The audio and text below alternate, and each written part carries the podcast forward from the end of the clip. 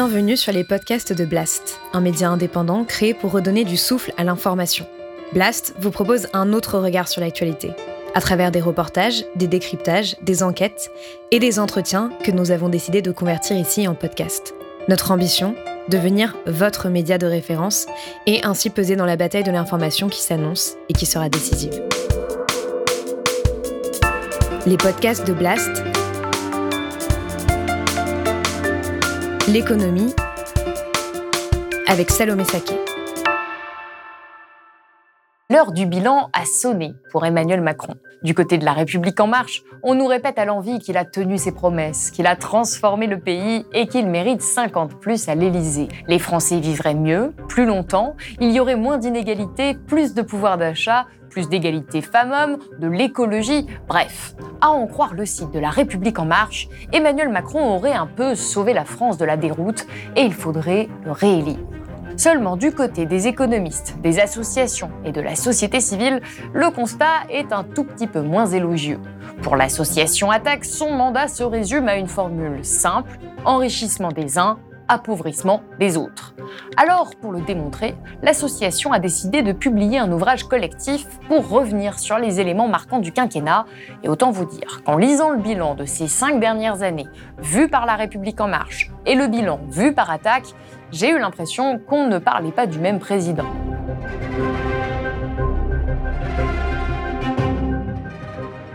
Pour en discuter aujourd'hui, j'accueille Annie Coupé. Annie Coupé, bonjour. Bonjour. Vous êtes la secrétaire générale d'Attaque, une association de lutte pour la justice fiscale et environnementale. Et à vos côtés, Alan Barth. Alan Barth, bonjour. bonjour. Alors, vous êtes dessinateur et vous avez illustré cet ouvrage, Macron, on fait le bilan, aux éditions Les Liens qui libèrent.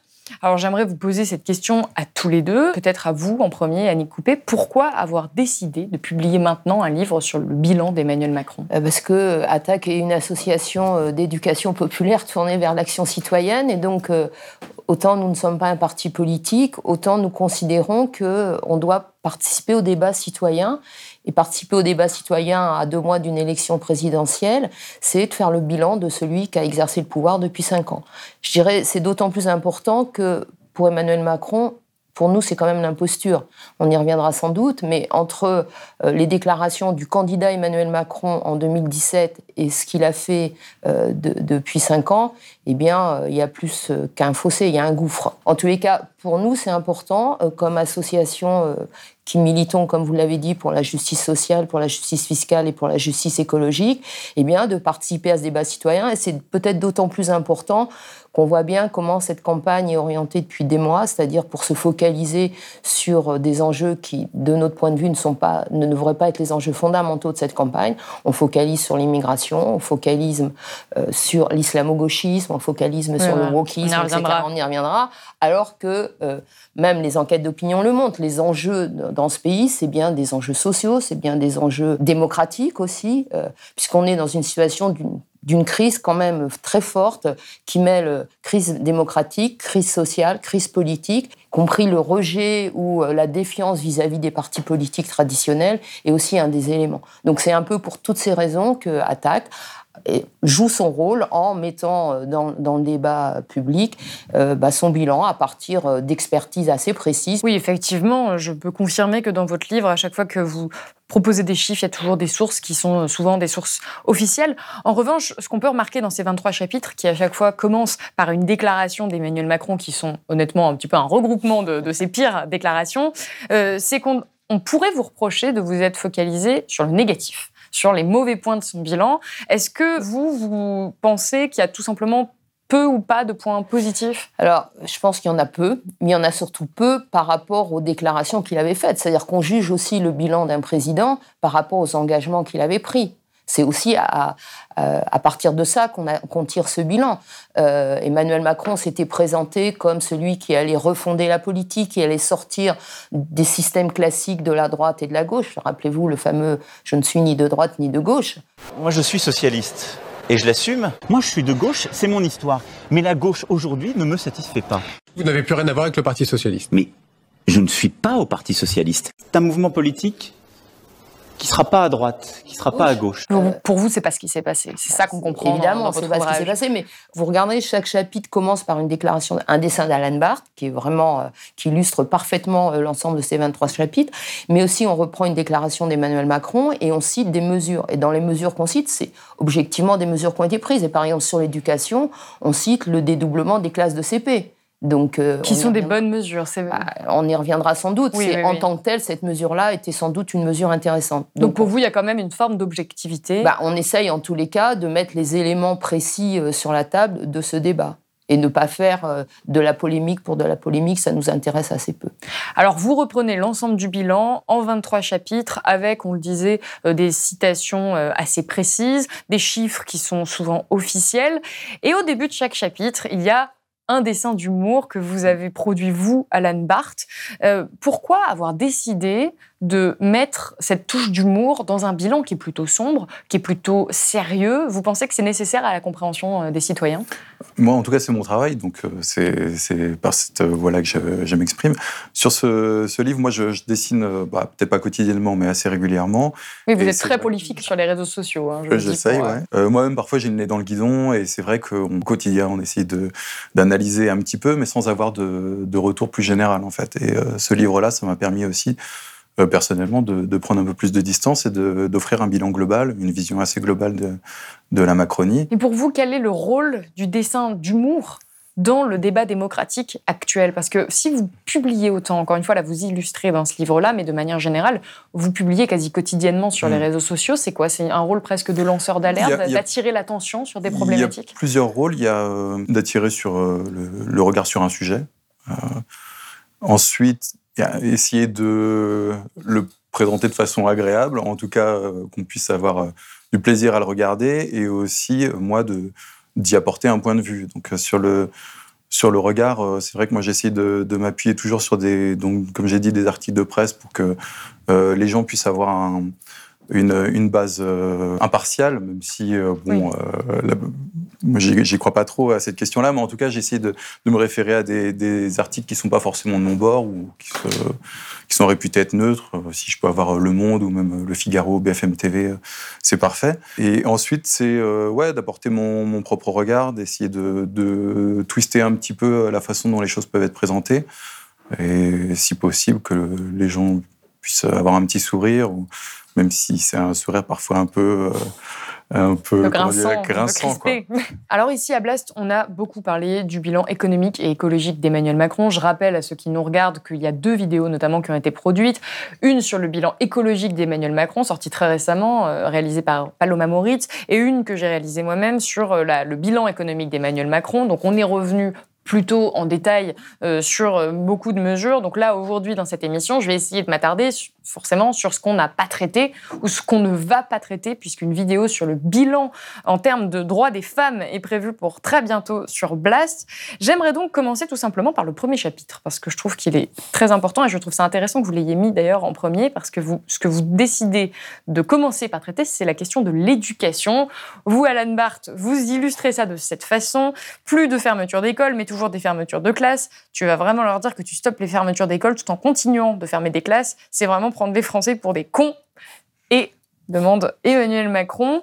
Alors, vous, plus sérieusement, euh, à Attaque, vous expliquez que selon vous, euh, sur les questions d'éducation, la politique d'Emmanuel Macron a été tout simplement une machine à trier les élèves. Pourquoi? Là aussi, on peut repartir de ce que disait Emmanuel Macron, c'est-à-dire qu'avant même d'être élu, il a fait un certain nombre de déclarations, on en reprend dans le livre, sur le fait que l'éducation, c'était prioritaire, c'était absolument fondamental. Mais tout ça, c'est des promesses qu'on a toujours entendues par tous les candidats, euh, même dans les élections passées. Donc, euh, cette question de l'éducation, évidemment, elle est fondamentale dans une société qui euh, bah, revendique l'égalité, la démocratie, etc. Bon. Et d'ailleurs, il faut remarquer que le ministre de l'Éducation, Jean-Michel Blanquer, qui Jean-Michel Blanquer, dont on a réalisé le portrait ici, Voilà. je me permets de le Et- placer. et donc qui est un, un des piliers en fait de la Macronie et du gouvernement, puisqu'il est là depuis le début, il Oui. n'est jamais remis en cause malgré un certain nombre de problèmes sur lesquels on pourra revenir. J'aimerais revenir sur le, le- bah, notamment le dédoublement des classes de CP dans les Oui. écoles classé d'éducation prioritaire, qui a été fait dès le début du, quinquennat, ce qui est plutôt une bonne mesure. Bah, en tant que tel, si on regarde le dédoublement des classes de CP, c'est une bonne mesure, forcément, puisque ça répond à quoi? Ça répond au fait que les classes sont surchargées. Malheureusement, ce qui se passe, c'est que bah, une fois que vous passez du CP en CE1 euh, et puis les classes suivantes, il n'y a plus de dédoublement. C'est-à-dire qu'en en fait, euh, ce qui est une mesure positif sur une année de scolarité ne se retrouve absolument pas dans les années suivantes et donc on retombe très vite dans les problèmes de sureffectif, de bon et par ailleurs euh, de non recrutement, de suppression de postes, de suppression de classes. Enfin tous les ans euh, vous avez des mobilisations locales contre les suppressions de classes, vous avez des parents qui se mobilisent et notamment dans les départements les plus défavorisés. Je pense à la Seine-Saint-Denis où tout le monde sait, parce qu'il y a des études officielles très précises là-dessus, c'est le département un département les plus pauvres de France, euh, un département où il y a des besoins très importants et où en fait c'est là où il y a le moins de moyens qui sont mis euh, en moyenne par élève. Bon, donc euh, et ça, Emmanuel Macron et Jean-Michel Blanquer n'ont absolument jamais répondu à ça. Donc le dédoublement en CP, c'était une bonne mesure prise euh, de façon isolée comme ça. Pour vous, c'est de la surface, c'est de la bah, communication Évidemment, puisque en fait, derrière, euh, on continue des fermetures de classes, on continue euh,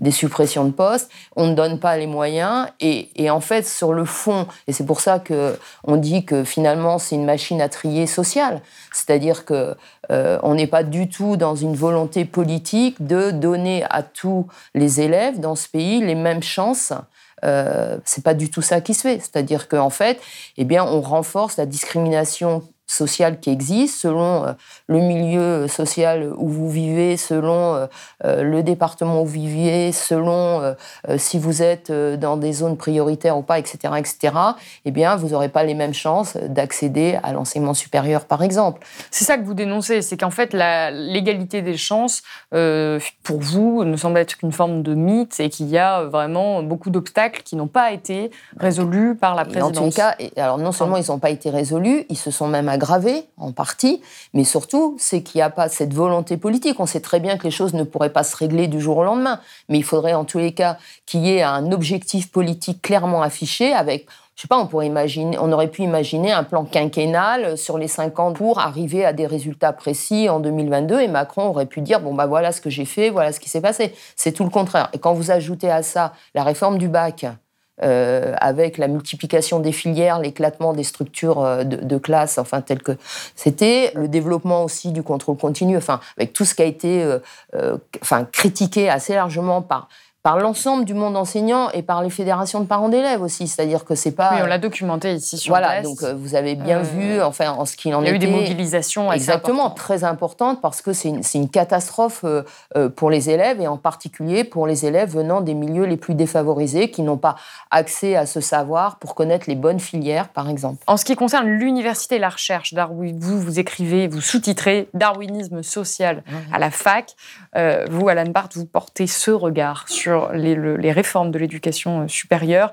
On ne peut pas continuer à garder des étudiants dans la précarité. C'est pourquoi désormais, on ne prendra que les gosses de riches. Ça vous a marqué, euh, Alan Barth, ces différentes euh, réformes et notamment les, images de files d'étudiants qui étaient précaires qu'on a pu voir pendant les différents confinements, notamment? Bah oui, enfin moi je, moi je viens de province et donc je suis monté à Paris pour faire mes études, comme certains. Et c'est vrai que si l'accès à l'université n'était pas, euh, je vais pas dire gratuit parce que ça a un coût malgré tout. Euh, aller vivre dans un, une ville dans laquelle on n'a pas ses parents, etc. C'est ça a un coût. Mais euh, en tout cas, mon statut social, c'était encore possible. Et là, avec les, les annonces de, de, Macron qui veut que ça ressemble un peu aux grandes écoles, etc.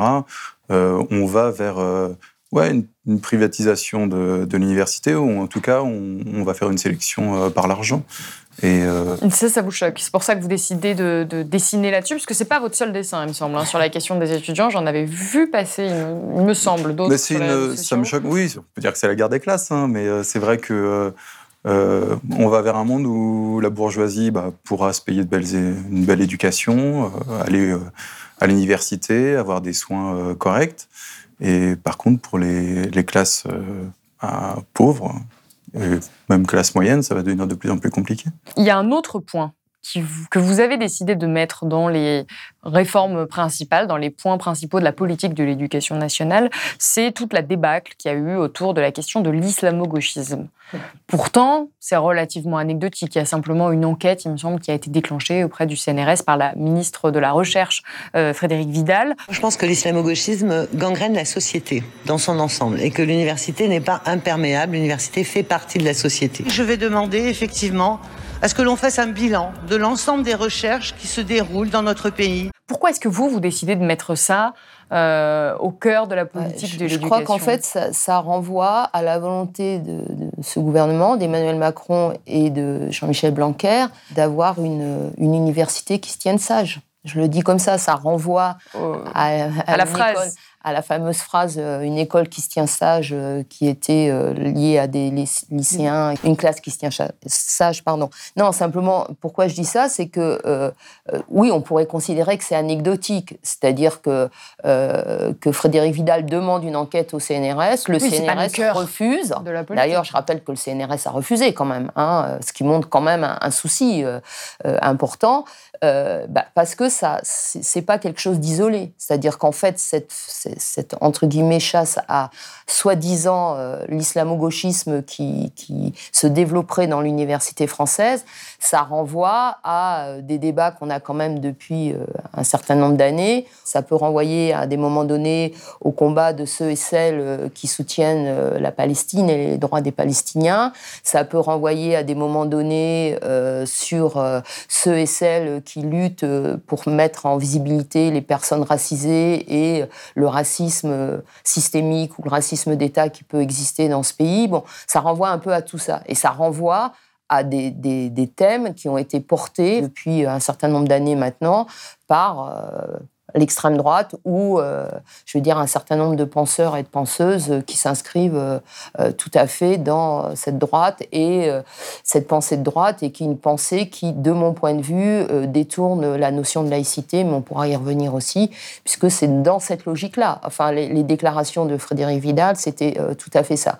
Et, c'est aussi une partie du corps enseignant. Ben, bien sûr, parce que quand même, je veux dire, un pays où on donne des directives de pensée euh, aux études universitaires, c'est quand même il y a un souci de démocratie quoi. Enfin, euh, je veux dire, euh, c'est normalement c'est des choses qui se font dans des pays qu'on qualifie en général de totalitaires. Donc la liberté de recherche, la liberté de penser, la liberté d'expression, etc. dans l'université, ça fait partie, en tous les cas pour nous, euh, des enjeux démocratiques très forts dans un pays. Alan Bard, vous, ces déclarations successives des différents ministres, notamment Jean-Michel Blanquer et euh, Frédéric Vidal, sur le fameux islamo-gauchisme, ça vous fait sourire? Ouais, bah, c'est une façon de stigmatiser euh, toute une opposition sans vraiment rentrer dans les détails, de rester juste dans le. essayer de provoquer une, réaction épidermique euh, chez certains, euh, parce qu'on sait qu'en parlant d'islamisme, ça va, ça va faire plaisir à plein de gens. Et pour moi, dans la mesure où il n'y a aucune. Il n'y a rien d'étayé, il n'y a rien de concret derrière, et d'ailleurs, au-delà de, cette insulte d'islamo-gauchisme, derrière, il n'y a pas vraiment de discours.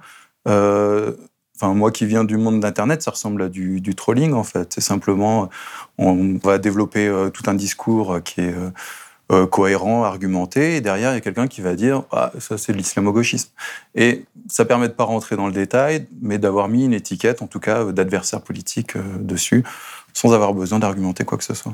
Alors il y a un autre chapitre dont je voudrais parler, c'est celui sur les territoires. Vous écrivez les perdants de la métropolisation. Alan Bard, vous l'illustrez de cette façon. C'est Emmanuel Macron qui est en train de parler euh, à quelqu'un qui habite visiblement en province. On a aussi des besoins en province. Très bien, mon brave. Toi, vouloir quoi? Du foin pour ton cheval, un puits dans ton village. Pourquoi euh, Qu'est-ce que quel est le sous-texte de cette image? Oh bah là, c'est une procès exagéré, hein, mais c'est une critique euh, un peu du euh, du parisianisme euh, de, Macron et de la façon de, de voir les choses de façon euh, très lointaine. C'est une façon aussi qui, qui, est en écho avec tout le mépris qu'il a pu présenter vis-à-vis des gens, enfin, en parlant d'illettrisme, en parlant de, des gens qui ne sont rien. C'est lui qui, qui, qui crée lui-même une distance vis-à-vis de... c'est même pas principalement des provinciaux, mais des Français de façon générale. Alors, on va justement parler un peu de territoire avec des chiffres. Euh, les territoires, c'est une question qui a été propulsée au cœur du débat, notamment avec le mouvement euh, des Gilets jaunes, qui a rendu visible, souvent on le dit, euh, la France des invisibles, parce que dans les territoires ruraux, vous le réécrivez, vous le rappelez, les services publics sont à l'abandon, il y a de plus en plus de déserts médicaux. Je pense que je peux en parler parce que j'en sais quelque chose. Moi, je viens d'Ardèche, d'un tout petit village où il est effectivement très compliqué euh, de trouver, d'accéder aux soins en temps et en heure. Et de manière générale, dans les territoires dans de l'extrême ruralité notamment, le niveau de vie est plus bas qu'à l'échelle nationale. Alors, c'est une fracture territoriale que vous décrivez, qui n'est pas nouvelle et qui n'est pas non plus le fait d'Emmanuel Macron, ce n'est pas arrivé pendant son quinquennat, mais pour vous, elle a semblé atteindre un petit peu son paroxysme pendant ce mouvement, et euh, ce mouvement à la suite duquel le président a déclaré vouloir repenser l'interaction entre l'État et les collectivités. Il faut repenser en profondeur l'interaction entre l'État et les dites collectivités. Nous connaissons parfaitement les analyses et nous les partageons. Mais ce que nous installons aujourd'hui avec cette conférence, c'est une instance d'échange, de concertation et de décision. Alors, est-ce qu'Emmanuel Macron a vraiment réinvesti les territoires depuis ses déclarations? Alors, d'abord, je pense qu'il y a un chiffre qui est, important, c'est 80% euh, de la richesse euh, nationale et euh, sur 15 métropoles, mais surtout concerne 30% de la population. C'est-à-dire qu'en fait, je pense que ce chiffre, il est important. C'est-à-dire qu'il montre bien que ce que vivent les, gens et ce qui a été exprimé notamment par les Gilets jaunes, voilà, c'est ce chiffre-là derrière. Bon, au-delà du chiffre, encore une fois, Emmanuel Macron, euh, c'est pas lui qui a inventé euh, enfin, ces inégalités territoriales. Simplement, euh, là aussi, il accélère les choses. Alors, je dirais, bon, à travers plusieurs phénomènes. La question de la dématérialisation euh, technologique, bon, je veux dire numérique, c'est une question importante. C'est-à-dire que là aussi, on pourrait dire, bon, c'est un détail, c'est pas très important. Mais de fait, c'est pas vrai. C'est-à-dire que pour une partie importante de la population, c'est pas vrai que pour euh, les territoires ruraux. Ça peut être vrai aussi euh, pour les personnes âgées, mais ça peut aussi se recouper territoires ruraux, personnes âgées, mais pas seulement. C'est-à-dire que euh, cette dématérialisation systématique qui est développée maintenant pour tous les services publics. Ça, vous mentionnez le fait que pour toutes les administrations, pour payer ses impôts, pour, pour, recevoir ses APL, pour toucher ses allocations chômage, etc., etc faut passer par des plateformes numériques. et là, il y a une eh ben, inégalité territoriale. Tout à fait. Et ça, par exemple, la défenseuse des droits, euh, il y a eu un rapport euh, très important qu'elle a mis bien ça en avant. C'est-à-dire qu'en fait, là aussi, euh, ça accroît les inégalités. Je pense que le mouvement des Gilets jaunes exprimait tout à fait ça. C'est-à-dire que c'est des personnes qui se sentaient, qui sont souvent, c'est pas seulement un ressentiment, relégués, relégués à la marge, parce que ces personnes habitent dans des territoires où il n'y a plus de services publics, où on n'a plus accès au transport. Et même euh, pour les personnes qui, par exemple, plus jeunes, sont capables de se connecter, je rappelle qu'en France, il y a encore des zones blanches. C'est-à-dire qu'on a développé la 5G et Macron, de ce point de vue-là, euh, contrairement à des enjeux écologiques, mais c'est une autre question, enfin, voilà, est allé euh, à marche forcée sur le développement de la 5G pour répondre euh, à ses amis des grands groupes d'opérateurs. Et pour autant, en qualifiant ceux qui voilà, résistaient à ça d'amis. La France va prendre le tournant de la 5G parce que c'est le tournant de l'innovation. Et j'entends beaucoup de voix qui s'élèvent pour nous expliquer qu'il faudrait relever la complexité des problèmes contemporains en revenant à la lampe à huile. Je ne crois pas au modèle Amish. Ça renvoie au mépris euh, dont tu parlais, mais euh, juste pour dire que euh, la fracture territoriale, c'est aussi la fracture numérique avec des zones blanches qui, sont, qui existent encore aujourd'hui. Ah bah je, encore une fois, j'en sais quelque chose. Je, suis allée en Ardèche il y a pas très longtemps. Pas raison incroyable. Hein. Donc, donc, voilà, donc cette affaire de dématérialisation est tout sauf anecdotique. Le deuxième élément qui accélère ces, ces difficultés territoriales, c'est euh, la question de la, la, baisse des ressources financières attribuées aux communes. Oui, vous parlez de pression budgétaire. Alors les pressions, il y a, y a l'affaire de la taxe d'habitation on pourrait discuter sur le fait de supprimer la taxe d'habitation, à qui ça profite, est-ce que c'est une bonne chose, etc. Mais de toute façon, la conséquence, c'est des ressources en moins parce qu'elles ne sont pas compensées euh, totalement par l'État. C'est aussi euh, la volonté de, baisser sur le quinquennat de, 70 000 emplois territoriaux sur le quinquennat. C'est ça qui a, été annoncé, c'est ça qui est en, train de se faire. C'est-à-dire que c'est aussi des ressources territoriales qui disparaissent en termes d'emploi. et donc, de, eh quand vous avez plus des, personnes pour tenir ces emplois, bah, soit ces, services disparaissent, soit on renvoie effectivement à la numérisation. C'est quoi ces 70 000 emplois? Parce qu'il y a des gens qui vous diront, bah oui, mais c'était 70 000 emplois qui ne servaient à rien. Donc bah, on, les a supprimés pour faire des économies. Cette question de faire des économies à tout prix, euh, pourquoi et pour qui? Bon, et en fait, euh, franchement, rien n'a été démontré sur le fait que ces 70 000 emplois n'étaient pas utiles. C'est-à-dire que. Comment on a déterminé ben, je ne sais pas. Il faudrait demander à Emmanuel Macron pourquoi c'est ce chiffre de 70 000 emplois comme objectif fixé aux collectivités territoriales comme suppression a été fait. je ne sais pas. L'argument, c'est rarement de faire des économies, c'est de dire c'est pour que ça fonctionne mieux. À chaque fois qu'on dit oh, on, va, ouais, on va enlever de l'argent, mais ça ne fonctionne pas actuellement, donc là, ça va, ça va mieux fonctionner. Et en fait, euh, la logique euh, qui, est celle d'Emmanuel Macron, c'est celle de, continuer et d'accélérer euh, les logiques de la politique agricole commune qui conduisent à des concentrations de, de, territoires agricoles, voilà, etc. Dans les mains de, de suppression et des suppressions massives et des disparitions massives de paysans et de et on peut voilà, et ça, ça touche aussi... alors que c'est aussi des enjeux pour les territoires de garder des territoires avec euh, des personnes qui habitent, des personnes qui vivent, des personnes qui travaillent, des personnes qui s'occupent. Euh, je veux dire, des paysages, de l'environnement, etc. Donc il y aurait quand même beaucoup, beaucoup de choses à, revoir. Et puis peut-être dernière chose, euh, c'est les questions de la spéculation foncière et immobilière. Bon, et que ça, il n'y a absolument rien eu de fait euh, sur, euh, sur ces questions-là. J'aimerais qu'on parle un petit peu du monde de la culture. On se souvient tous de ces déclarations d'Emmanuel Macron pendant cette conférence dédiée au sauvetage du monde de la culture pendant la crise du Covid. Là, on rentre dans une période où on doit en quelque sorte enfourcher le tigre et donc le domestiquer. Il va pas disparaître, le tigre, il sera là. Et la peur sera là dans la société. Elle va pas disparaître. Mais le seul moyen qu'il ne nous dévore pas, c'est de l'enfourcher. Alors, Alan Barth, vous avez illustré le chapitre sur la culture de cette façon. Emmanuel Macron s'adresse au monde de la culture. Pour moi, c'est même pas une caricature. Vous avez carrément repris les termes du président. Ouais, c'est vrai. Est-ce que, à un moment, la réalité ne dépasse pas la fiction? Je me suis plusieurs fois retrouvé un peu embêté euh, dans ce quinquennat parce que c'est vrai que parfois, il suffit juste de retranscrire les paroles. Euh, on pourrait penser que c'est de la caricature, et ça ne l'est même pas. c'est de la caricature et ça ne l'est pas. Et, euh, et, en même temps, que dire de plus C'est presque euh, parfois, On vole votre euh, travail. ouais, et parfois c'est même diminuer un peu l'impact du, truc que de rajouter quelque chose tellement euh, ça suffit à soi-même ce qui, ce qui est dit. On a parlé même de gorafisation de la politique à un moment. Vous l'avez ressenti aussi? Au début, je mettais pas forcément des articles de presse, je crois, dans mes dessins, et j'ai dû le mettre parce que parce que les gens ne me croyaient pas parfois. Ah j'avais beau ah, mettre dans le titre simplement, ouais. Et même encore aujourd'hui, parfois ils disent non, c'est pas vrai. Je dis non, si, il y a un article qui correspond, ça a été dit. Et euh, ouais, cette glorifisation, moi, j'ai la vie. Et euh, bah, ça nécessite que je me surpasse en tant qu'auteur, mais en tant que citoyen, c'est un peu triste parfois. Alors, si on veut rester un petit peu plus proche des faits, on ne peut pas dire que le président n'a rien fait. Il a mis notamment en place le plan Nissen-Blanquer sur l'éducation à la culture.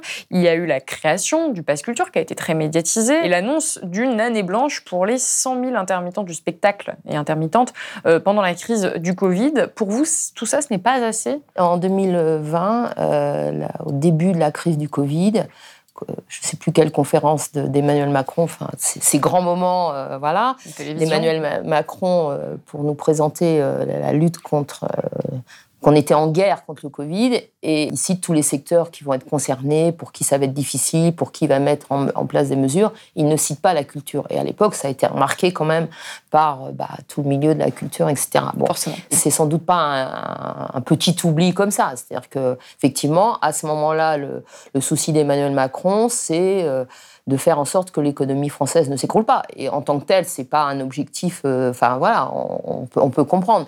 Mais euh, ne pas traiter la culture alors qu'on savait parfaitement que la culture allait être extrêmement impactée par euh, cette pandémie et toutes les mesures qui ont été qui ont été prises. Bon voilà, donc je rappelle juste ça. L'année blanche pour les intermittents, évidemment, c'est une très bonne chose. Je rappelle que ça a été fait quand même parce qu'il y a eu des mobilisations des intermittents et des intermittentes. C'est-à-dire que c'est pas quelque chose. D'occupation de théâtre. D'occupation de théâtre, de mobilisations diverses et variées pendant plusieurs semaines. Donc c'est pas quelque chose qui a été donné d'emblée euh, par Emmanuel Macron. Et s'il n'y avait pas eu ces mobilisations, je ne suis pas certaine, sans faire de procès d'intention, qu'il y aurait eu cette décision euh, qui a été prise. Bon, elle a été prise, c'est une bonne chose. Mais de toute façon, il aurait fallu aussi qu'elle soit prolongée, puisque les mesures concernant euh, le secteur de la culture, du spectacle vivant, etc., euh, ont été bien évidemment impactées euh, au-delà d'une seule année. Le pass culturel de 300 euros. Oui, pour, les, jeunes. Bon. Ça, c'est une première. Euh, je suis pas sûre que ce soit une première. Il me semble qu'il y a eu euh, dans, le passé des, enfin, des mesures qui étaient beaucoup plus faibles. En tous les cas, c'était pas de l'ordre Là, on pourrait se dire que c'est vraiment une politique à destination de la culture et de la jeunesse. Quand vous êtes jeune et que vous touchez 300 euros, je pense que vous allez être forcément content. Ah, c'est normal. Évidemment. Et voilà. Donc là-dessus, on va même pas discuter. Simplement, qu'est-ce que ça induit? C'est-à-dire, est-ce que, euh, je veux dire, ça va aider à re reconstruire des politiques culturelles collectives au plus près des territoires, justement, au plus près des attentes peut-être des populations, y compris des jeunes, etc. Je pense qu'on est là dans une logique d'individualisation totale. C'est-à-dire qu'on vous donne 300 euros et puis eh ben, vous en faites ce que vous voulez, enfin ce que vous voulez, avec des limites bien sûr, mais voilà. Et en tant que tel, pourquoi pas? Mais le problème, c'est qu'à côté, il n'y a aucune vision euh, politique globale sur euh, des enjeux d'une voilà, d'une culture pour toutes et tous dans l'ensemble des territoires. On a parlé des territoires précédemment. Évidemment, on voit bien, par exemple, la différence qu'il y a entre l'accès à la culture si vous habitez dans Paris et si vous habitez euh, euh, en Ardèche, même s'il y a des choses qui se passent en Ardèche. J'en ai été témoin. Non, mais oui, il y a une différence. Ce que je veux dire, c'est que 300 euros, pourquoi pas?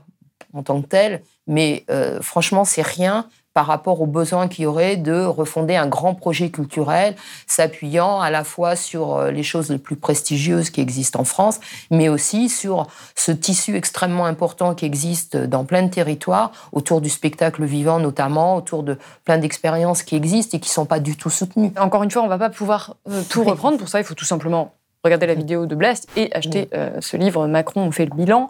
Mais j'aimerais revenir sur la question de l'évasion fiscale, parce que notamment votre dessin m'a fait sourire. On a appris en octobre dernier euh, le, scandale des Pandora Papers, scandale d'évasion fiscale. Et alors vous, euh, Alan Barth, vous l'illustrez de cette façon. Bonjour, je viens pour le braquage, faites comme d'habitude, c'est ouvert. Et j'aimerais revenir sur ce scandale des Pandora Papers, parce qu'il a fait scandale et puis plus rien. Et après, il n'y a pas eu de, politique euh, réelle pour euh, lutter contre l'évasion fiscale, ou en tout cas l'optimisation fiscale également. C'est ça que, vous dites dans ce livre? Quand il y a eu le, scandale, qui, venait après d'autres scandales, hein, il y en a eu, il y en a eu d'autres, euh, voilà. Donc c'est pas c'est pas nouveau. Donc on sait très bien que sur cette question-là, il y a eu aucune politique volontariste, euh, y compris des gouvernements précédents. Hein. Hollande n'a pas fait mieux sur cette question-là, et Sarkozy et les autres. Bon. Parce que la lutte contre l'optimisation fiscale, c'est un des, c'est le cheval de bataille un petit peu de, votre association. Ah oui, Attaque, s'est constitué il y a un peu plus de 20 ans sur la lutte contre le poids de la finance et voilà contre le capitalisme financier, pour le dire comme ça. Donc, euh, effectivement, c'est des choses qu'on a beaucoup travaillé, beaucoup documenté, avec d'autres hein, d'ailleurs.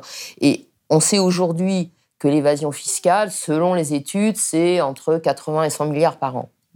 à la louche. Hein. Forcément, ça, c'est des, des, recettes qui manquent euh, pour, euh, pour, les, services publics, les, les territoires, par exemple. la santé, pour euh, plein de choses. Bon, mais le problème, c'est qu'il n'y a pas, il n'y a aucune volonté politique de lutter contre ça. Un exemple très précis, c'est que les services ministère des Finances euh, perdent des milliers d'emplois chaque année. Et une, grande partie de ces emplois sont des emplois qui sont liés au contrôle. Donc c'est aussi un élément, euh, non pas... Mais ça, c'est propre au mandat d'Emmanuel Macron ou c'était déjà le cas avant C'était déjà le cas, mais ça s'est accéléré. C'est-à-dire que les chiffres de suppression d'emplois, je crois qu'on était l'année dernière à 5 000 ou 7 000, euh, c'est extrêmement important. Et ce que disent les agents des finances publiques, c'est que, euh, bah, évidemment, euh, ils font moins de contrôle, donc c'est un bout de la chaîne où cette question d'évasion fiscale. Et puis, il y a aussi ce qui se passe au niveau européen, c'est-à-dire qu'il devait y avoir des mesures prises au niveau européen, et la France a été parmi les pays quand même qui ont freiné les choses. Euh, notamment euh, sur la question des GAFAM. Bon, dont on sait que c'est quand même des champions sur l'évasion fiscale, alors avec des techniques d'optimisation fiscale, de répartition, bon, tout le démontage fiscaux, enfin, qui sont très bien documentés maintenant. Eh bien, donc la France s'est, enfin, félicitée qu'il y, aurait une taxe de 15% qui a été décidée au niveau européen l'an dernier. Je rappelle que la France se battait pour que la taxe soit de 12,5%, comme ce qui se passe en Irlande actuellement. Bon. Mais 15%, c'est beaucoup moins que ce que devraient euh, payer ces GAFAM. Vous vous rendez compte que c'est moins que euh, les impôts sur les sociétés pour les petites et moyennes entreprises. Donc on voit bien que là, il n'y a pas du tout cette volonté politique, ni par le fait de mettre des moyens au niveau des contrôles fiscaux, ni par le type de, de, positionnement qu'a prise la France au niveau européen. Et puis, euh, je dirais qu'il y a peut-être un troisième élément, c'est qu'il y a une liste des paradis fiscaux qui existe. Euh, qui a été réduite. Qui a été réduite, et notamment, euh, le Luxembourg n'est pas dans les paradis fiscaux. Donc le Luxembourg n'est pas considéré comme un paradis fiscal par la France. Vous, à Attaque, vous avez beaucoup dénoncé ces questions d'optimisation, d'évasion fiscale. Euh, vous avez également dénoncé euh, l'accumulation de richesses sans précédent euh, de certaines grandes fortunes françaises. Vous vous exprimez à travers des actions qu'on peut dire un petit peu choc, notamment l'été dernier, vous avez peint les vitrines de LVMH, si je me souviens bien.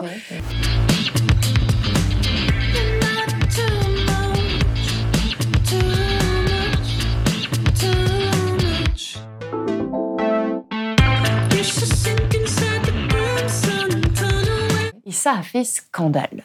Ça a été particulièrement euh, commenté, euh, décrié. On a même questionné le fait qu'il faudrait peut-être vous dissoudre. Comment vous avez vécu ce quinquennat, vous? Quel est le bilan que vous faites en termes de liberté, vous, en tant qu'association Attaque? Bah, je, crois que c'est intéressant que vous rappeliez effectivement les réactions qu'il y a eu à ce qui n'était qu'une action de désobéissance civile tout à fait symbolique puisqu'on a recouvert avec de la gouache à l'eau euh, les vitrines de la Samaritaine. Et effectivement, il y a eu un déferlement euh, de responsables politiques euh, de différents bords. Hein. Je pense que par exemple, Madame Hidalgo, voilà, s'est sentie obligée de nous dénoncer. Bon, et du gouvernement, etc. Bon, par ailleurs, on attend toujours la plainte qu'on nous avait promis, qui Il n'y a pas eu de suite? Il n'y a eu aucune suite. Donc ça prouve bien que entre les déclarations, ce déferlement de déclarations haineuses pour certaines, et puis la réalité de l'action. Bon, voilà.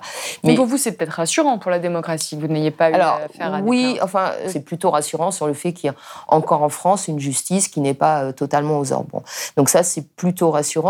Mais le fait qu'il y ait eu ce déferlement de différents responsables politiques, de bon, etc., montre qu'aujourd'hui, on est dans un pays où faire une action pour dénoncer euh, cette stratégie euh, d'évasion fiscale, d'optimisation fiscale des plus riches qui s'accaparent toujours plus de richesses, bah, dérange et n'est plus accepté, ou en tous les cas ne fait plus partie euh, des possibilités de débat démocratique. Vous avez l'impression, vous, d'être de plus en plus euh, décrié en tant qu'association, notamment pendant ce quinquennat? Alors, je pense que c'est pas nous les pires. Hein. Ce qui s'est passé ce jour-là autour de LVMH participe d'un, euh, mais aussi d'un discours, là aussi au plus haut niveau de l'État, d'Emmanuel Macron, qui, je rappelle, a quand même qualifié les grévistes de feignants par exemple. Le discours se durcit oui, le discours se durcit et pas que le discours. C'est-à-dire que Emmanuel Macron, sous son, sous son quinquennat, c'est aussi euh, la, loi de sécurité globale euh, qui visait euh, à interdire aux journalistes de pouvoir filmer, de pouvoir filmer Alors, les interventions policières. La loi ne visait pas,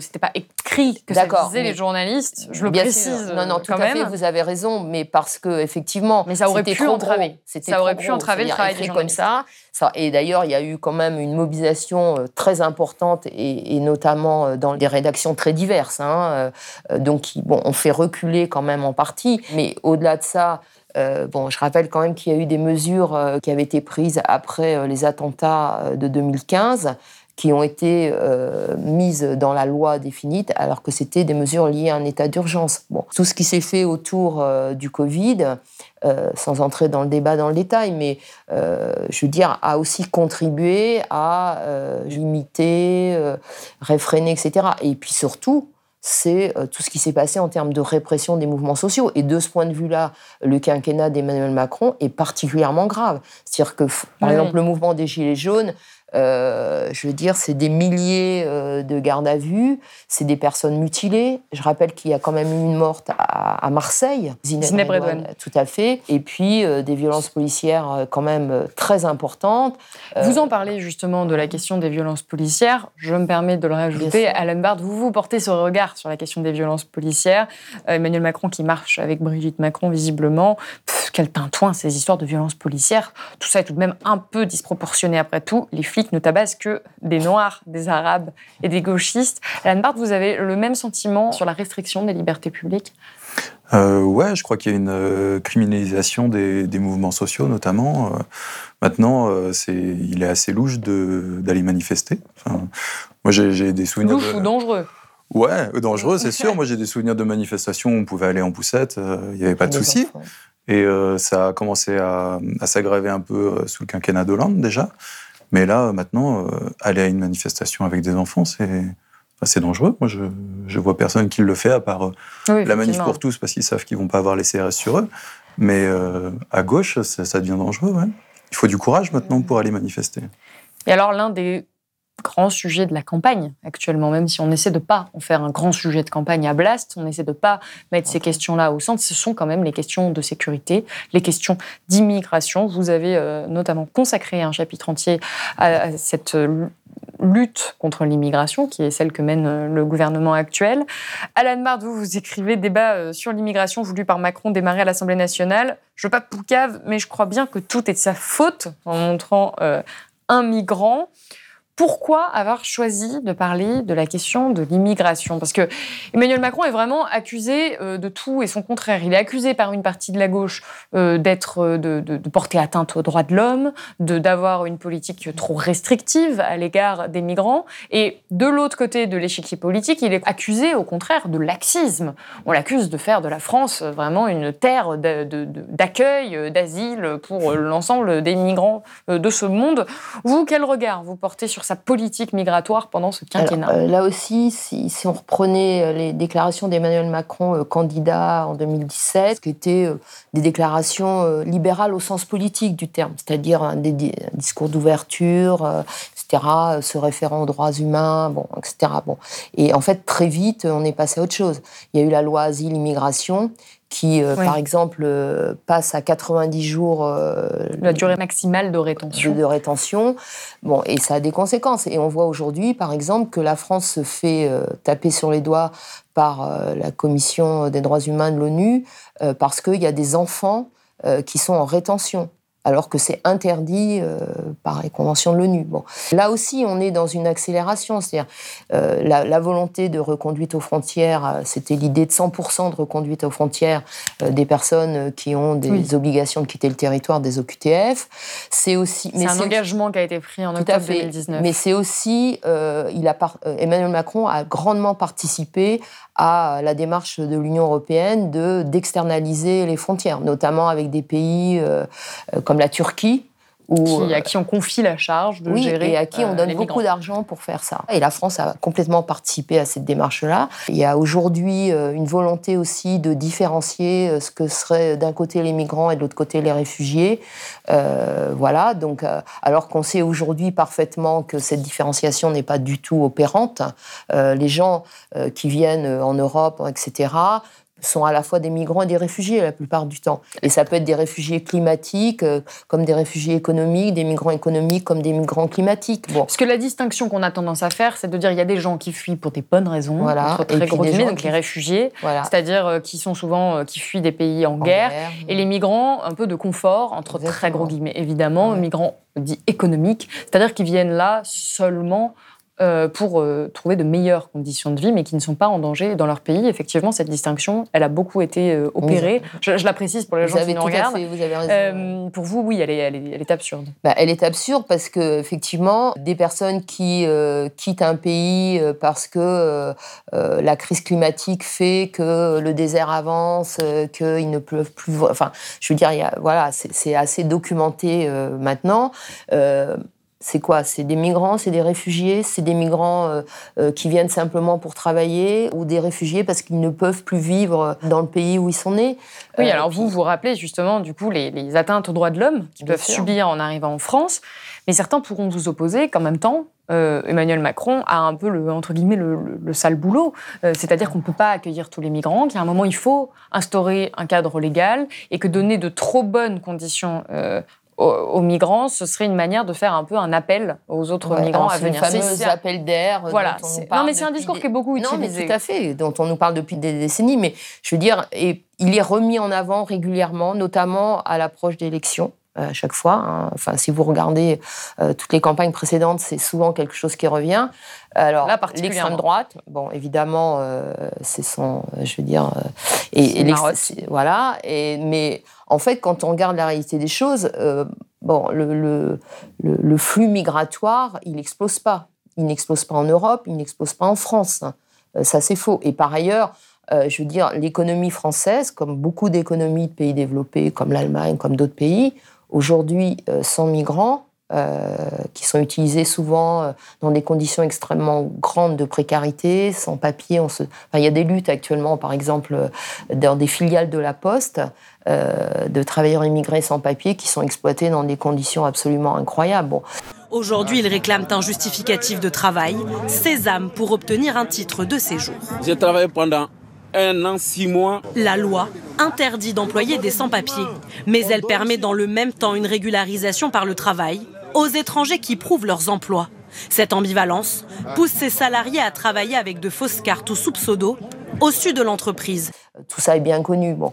Donc non, je, pense qu'il faut euh, avoir un discours euh, courageux euh, au sens où revenir à des fondamentaux euh, je veux dire, des droits humains. Je rappelle que la France est quand même signataire d'un certain nombre de textes internationaux et depuis longtemps qui prévoient notamment la liberté de circulation. En tout cas, certains pourront vous accuser que la critique est un peu facile parce qu'on est dans l'opposition, qu'on va toujours dire, ben oui, mais euh, il y a, oui, euh, vous traitez mal les migrants, mais qu'en réalité, il y a un moment où il y a quand même des millions de personnes qui vont de plus en plus être déplacées, notamment avec le, changement climatique. alors oui, il faudra bien mettre des limites. Qu'est-ce qu'on fait par rapport à ça? C'est-à-dire, est-ce qu'on se barricade est-ce qu'on construit de plus en plus des murs et ça ne fonctionne pas. La candidate Valérie Pécresse n'a pas exclu l'idée de mettre des murs aux frontières de l'Europe. Ça ne marche pas. Il y a, des, enfin, Trump a construit un mur au sud des États-Unis pour empêcher les migrants venant d'Amérique du Sud de passer. Ça ne règle absolument rien. Quand les gens sont dans des conditions absolument euh, enfin, invivable, que ce soit parce qu'il y a des guerres, parce qu'il y a des problèmes euh, climatiques, enfin des tas de raisons, eh bien, vous, vous n'empêcherez pas ces gens de chercher à vivre mieux ou moins mal. C'est justement le, parallèle que vous faites euh, dans votre livre, notamment entre les politiques qui sont proposées par l'extrême droite, traditionnellement Marine Le Pen, avant que Éric Zemmour euh, arrive. Et euh, Alan Barth, vous portez, vous, ce regard sur, sur ce parallèle-là. Vous dessinez Emmanuel Macron qui copierait un petit peu Marine Le Pen. Vous avez la sensation également que l'ensemble des politiques à l'égard de la sécurité, de l'immigration, de, des politiques contre la discrimination, elles sont proches de celles de l'extrême droite pendant ce quinquennat? Oh, Ouais, bah pour revenir sur la question de, l'immigration, on a quand même eu dans le gouvernement euh, des gens euh, pointant euh, ceux qui allaient sauver des, gens en détresse dans la Méditerranée en disant qu'ils faisaient le jeu des passeurs. on interdit à Calais aux gens de nourrir les migrants c'est un décret qui a été passé hein, pendant ce quinquennat. Il y a une déshumanisation quand même de, ces populations qui viennent. Et euh, ça fait forcément écho avec, euh, avec l'extrême droite, euh, qui peut être qualifiée même de trop molle par Darmanin, par exemple. Écoutez, je laisse les personnes qui nous regardent découvrir l'ensemble des chapitres dans ce livre, hein, Macron, on fait le bilan, qui est la production collective de l'association Attaque aux éditions Les Liens qui libère. Je rappelle, Alan Barth, que vous venez de sortir, comme chaque année, votre recueil de dessins d'actualité Vivre en Macronie aux éditions Hante. C'est la fin de cette émission. Merci beaucoup, Annick Coupé et Alan Barth, d'avoir été avec nous sur le plateau de Blast. Merci. Si vous avez aimé ce podcast, s'il vous a été utile, n'oubliez pas de nous mettre des étoiles ou de le partager autour de vous ou sur vos réseaux sociaux. Blast est un média indépendant, et si tous nos contenus sont en libre accès, c'est grâce au soutien financier de nos blasters et abonnés. Pour nous soutenir, faire un don unique ou mensuel, rendez-vous sur blast-info.fr slash soutenir. Blast, c'est aussi une web télé disponible sur YouTube et PeerTube et présente sur tous les réseaux sociaux. Alors suivez-nous pour ne rien rater de nos contenus et abonnez-vous à notre chaîne YouTube.